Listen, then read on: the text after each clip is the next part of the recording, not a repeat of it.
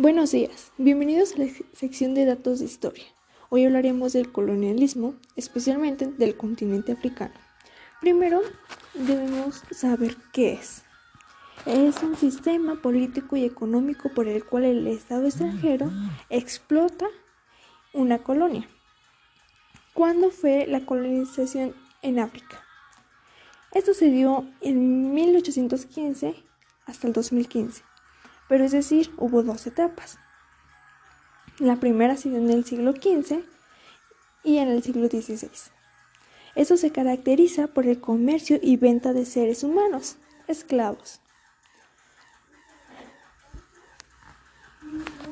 Bueno, los países que se, se repartieron el territorio de África es Alemania, Bélgica, España, Francia, Italia, Portugal, Reino Unido y estados independientes.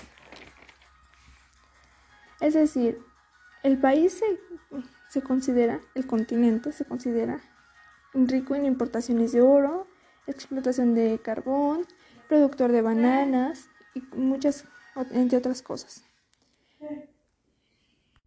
Y bien sabemos que del continente africano eh, viene el Homo sapiens, que nos representa nosotros, nosotros llevamos poquita cultura de África. Causas del colonialismo. Número uno, necesidad de materiales para crecer.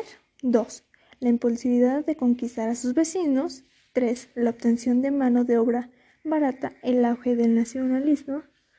Y cuatro, surgimiento de ideas eh, racistas. Lo que eh, caracteriza a África son la canción de Hakuna Matata, eh, su actividad de pesca, danza, de pintar sobre el lienzo y otras cosas más. Eso sería todo, espero que le haya gustado y lo haya disfrutado. Buenos días.